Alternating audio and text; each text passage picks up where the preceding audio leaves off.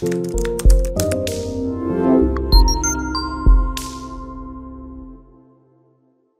is Valerie VanBooven with the Senior Care Industry Netcast, where leaders with three or more years of experience in the senior care industry share their advice.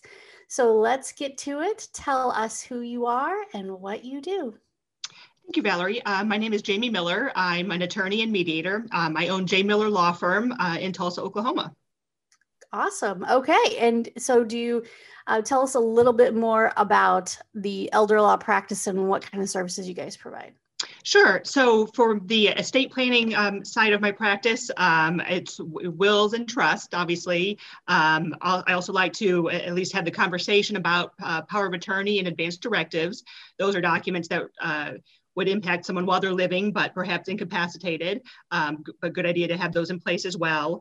And then for the probate side, that would be if someone has a will or has uh, nothing in place, um, then uh, probate would be needed. So that's awesome. the estate planning and probate. Great. And these are lots of conversations that we need to have and often yes. don't. so. Yes. They're uncomfortable, but people tend they tend to tell me they feel better after they do. yes, absolutely. And the family feels better. I mean, yes. certainly not having to make these decisions without the input of the person who is having a health crisis or whatever is really hard. So doing yes. it in advance is a really nice thing to do. Absolutely. All right. So, what is the best thing about serving aging adults and their families? Sure. So, my practice philosophy, just in general, for all of my clients, is to be proactive, um, to focus on minimizing problems and avoiding surprises. So when we're talking about aging adults in estate planning, uh, they typically they're facing their own mortality. They've decided uh, they've you know put off decisions. Um, they decided they want to um, get a plan in place and make the process after their death uh, easier for their families and they they all tell me they don't want their kids they don't want their family members to fight. That's very important to them. And so the practice philosophy of being proactive and preventing problems in that context is to really find out what their what their goals are. What do they want to happen? So sometimes they have a, a con- preconception uh, of what they uh, think they have to do or should do whether that's you know putting in uh, the oldest child in charge and maybe that's not the best choice. Um, but what, what do they really want to happen? And just be very clear about that and get sometimes the emotions behind that and uh, then put that in writing in a, for a plan that makes sense to them. All right. That sounds yeah absolutely. I think uh, uh, all these things that we uh, tend to put off are, I mean, the peace of mind that comes with having everything in place and ready to go and having a will written, um, having um, maybe a trust, mm-hmm. um, anything that will prevent people from fighting or help people with understanding your decisions. Oh my goodness, there's nothing yes. that replaces that at the end because it's very interesting. And I'm sure you see this a lot is that when someone gets becomes ill or incapacitated or they pass away all of a sudden uh, people aren't getting along sometimes right. right. so it's always a great idea to if you want yes. to avoid that for people right. to and it doesn't matter if you're a millionaire or you have yeah. very little to your name um, people still find a way to get upset with each other. Sure. So. Well, what I find it's often not even about the money; it's about the emotions and the history behind that. You know, yeah. and how they they feel about their relationship, their position in the family. Uh, that's yeah. sometimes a lot of it too. Yeah, it's that historical those arguments that happened 20 years mm-hmm. ago, and and right. some of the things that have happened in their lifetime. So yeah, so you probably are a really good counselor along with being a really good attorney. that, that is part of it. Thank you. uh, okay.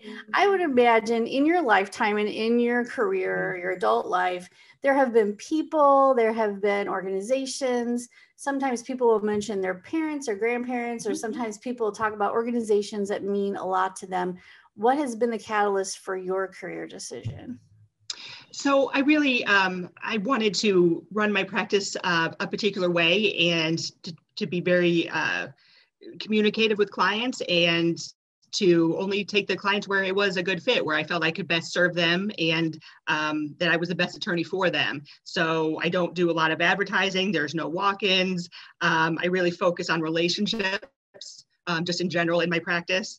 Um, as far as seniors, um, my grandfather had a COPD for about 20 years, and just his philosophy and how he handled that and managed it and lived much, much longer than anyone thought he would uh, was just really inspiring for me.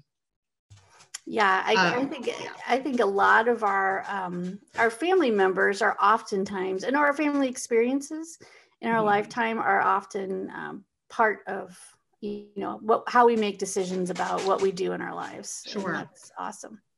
And I have um, uh, my grandmother had Alzheimer's. I have participated in their walks in mm-hmm. prior years and, and raised funds. I'm a for, former board member for the uh, American Parkinson's uh, Disease Association for Tulsa and a member of the Tulsa Interagency Council, which is a great network of um, senior providers in, in different um, areas that get together for education and networking. Yeah, and I mean, I'm sure those organizations are doing a fabulous job too. Mm-hmm. I mean, the advocacy and and all of the fundraising that goes into research and um, or just to help folks in your local area. Um, all those organizations are so important. So great, that's awesome. All right, I understand that.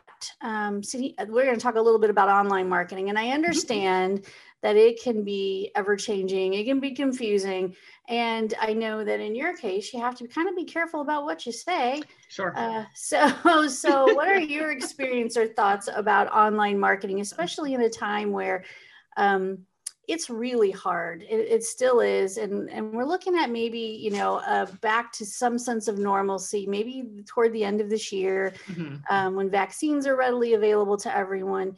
Um, how has online marketing impacted your business, especially in the last year or so? Sure. So I would say I really have never done traditional online marketing or spending money on advertising or, or things like that. What I have always done is uh, a lot of education. So, you know, I'm very active on social media, but my posts are a lot of um, information or links or resources. Um, I do a lot of speaking events now through Zoom, but in, in different times in person uh, to connect with people that way. Um, so it's really, I, yeah, it's mostly finding opportunities to connect with people, especially seniors in something very sensitive like, you know, this planning. They are probably not going to um, trust their their their secrets, their history, and, and their money to someone just from from an ad. They want to kind of know them, like them, trust them, know someone who knows them, things like that. Yep, absolutely. It's who you um, like, trust, and know that you're going mm-hmm. to probably do business with. So, right. getting to know you via maybe an introduction happens because they find you on social media or see something you posted or something you've written, mm-hmm. and then um, moving on from there with a phone conversation or right. a Zoom call. Yeah, I can see uh, definitely um, more challenging for advertising, um, but for social media and for even um, i find that for some of um, our elder law attorney friends and our estate planning uh, friends that writing some articles often mm-hmm. helps and um, yeah. keeps the word out especially right now when it's hard to do those speaking engagements. it is. But thank goodness for zoom because here we are and you can meet clients over zoom and uh, it, it makes it all happen. Sure. All right what piece of advice would you give to other senior care providers or providers that are in the uh, uh, estate planning uh, space? Sure. So I think seniors really they want the same things we all want. They want uh, understanding and, and, respect and to be listened to. So if you treat people well, and that's just a core value, um, in my opinion, everything else will fall into place.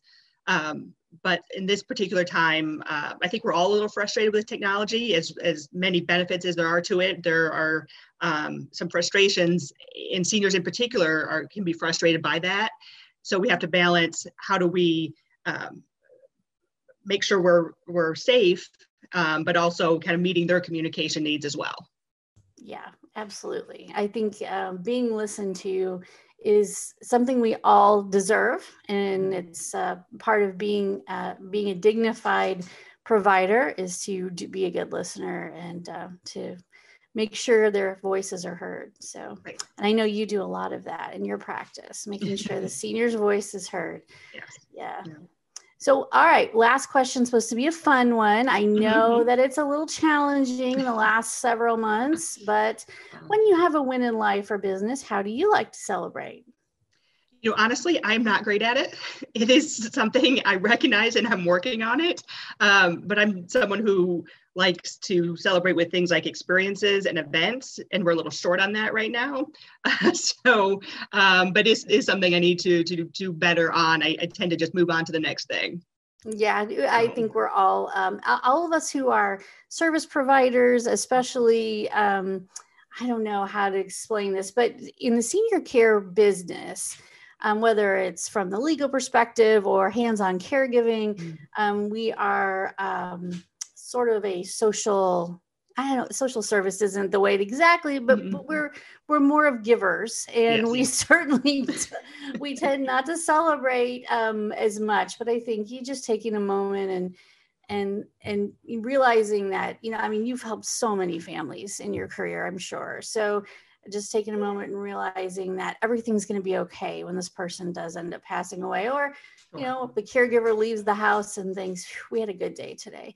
Right. celebrating those little things for that senior is is always worth it. So but i understand. Right now it's really hard to have fun experiences unless they're outside. And then when it's in the middle of winter it's even more tough to have right. Um, i'll celebrate in the spring. right right. We kind of wait wait for some of us have to wait for warmer weather.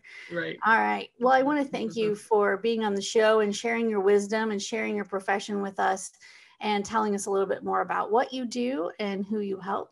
That's what this is all about. So thank you very much. Thank you for the opportunity.